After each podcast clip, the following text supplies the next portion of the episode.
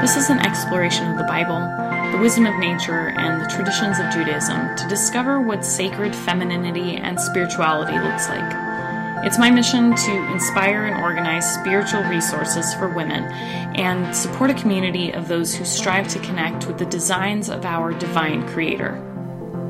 My name is Chaya, and this is the Neshot HaMayim podcast.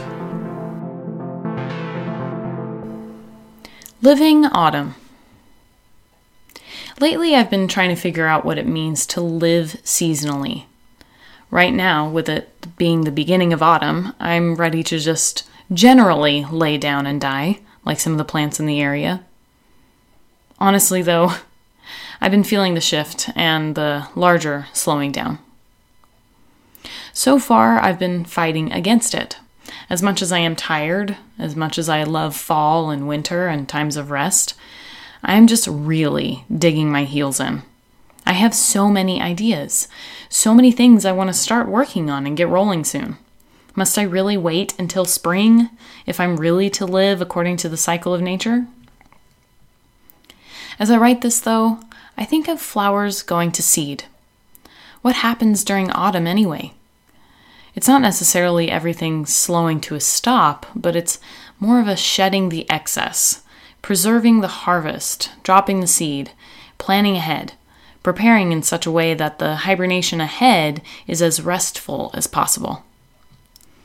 And it's funny I said this already, but nature doesn't die for winter.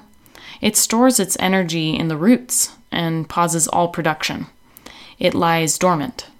It's quiet and creates little to no friction, cooling. It's a very big inhale. What can this mean for me right now? Well, I guess I should let my seeds lie and not try to bring new ideas to life just yet. I think I may also begin to store the harvests up and slow production. Release less videos and music and save these products for the season of new growth. Maybe I could prepare to store energy in my roots by planning to study, learn, or research in the upcoming season without the obligation to create an outward flow. I'm not sure what the excess would be this time. Perhaps it's social media or things that feel like they take more energy than necessary right now. This little exercise is feeling really good. How about for you? Here's a question you might be asking Why live seasonally at all? For me, it's about flowing with the cycles our divine creator has put into motion for all creation to live by.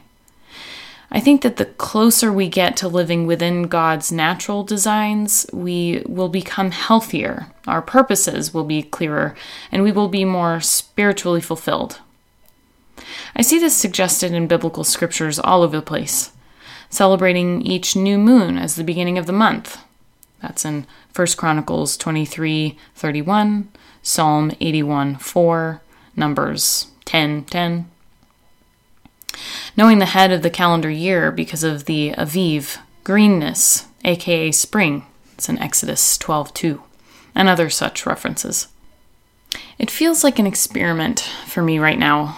Maybe it won't turn out to be as amazing of a concept as I am currently thinking it is. But if this lifestyle shift proves as fruitful as nature itself, then I am opening myself up to a powerful, humbling, awe inspiring, perpetual, abundant blessing.